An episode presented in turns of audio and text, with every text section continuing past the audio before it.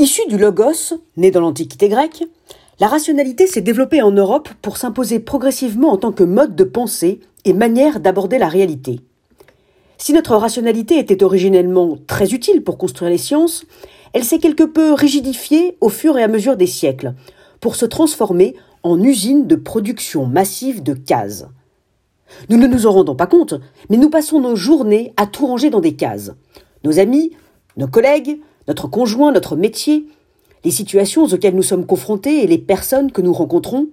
Un chat est un chat, une maison de retraite est une maison de retraite, un bureau est un bureau, un pont c'est tout.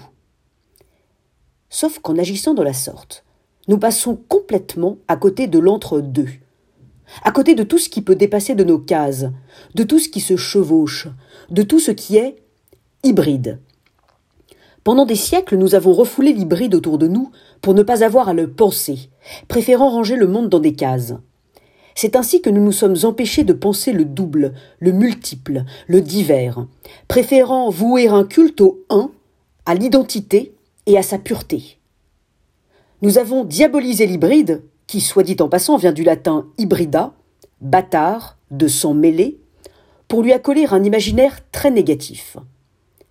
Ce qui est hybride renvoie à l'idée d'un mélange interdit, d'un mariage improbable, qui a transgressé la norme, l'habitude, l'identité, l'ordre établi.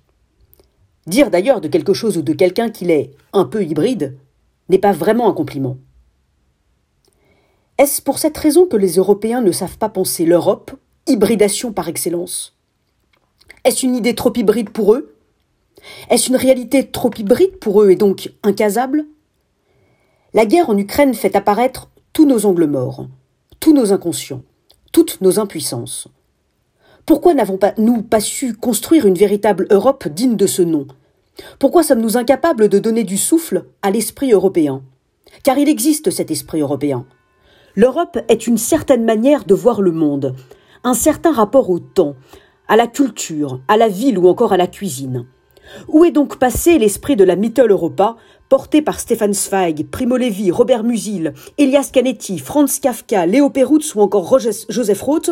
Quand aurons-nous le courage de penser l'hybridation de nos pays et de devenir vraiment européens ?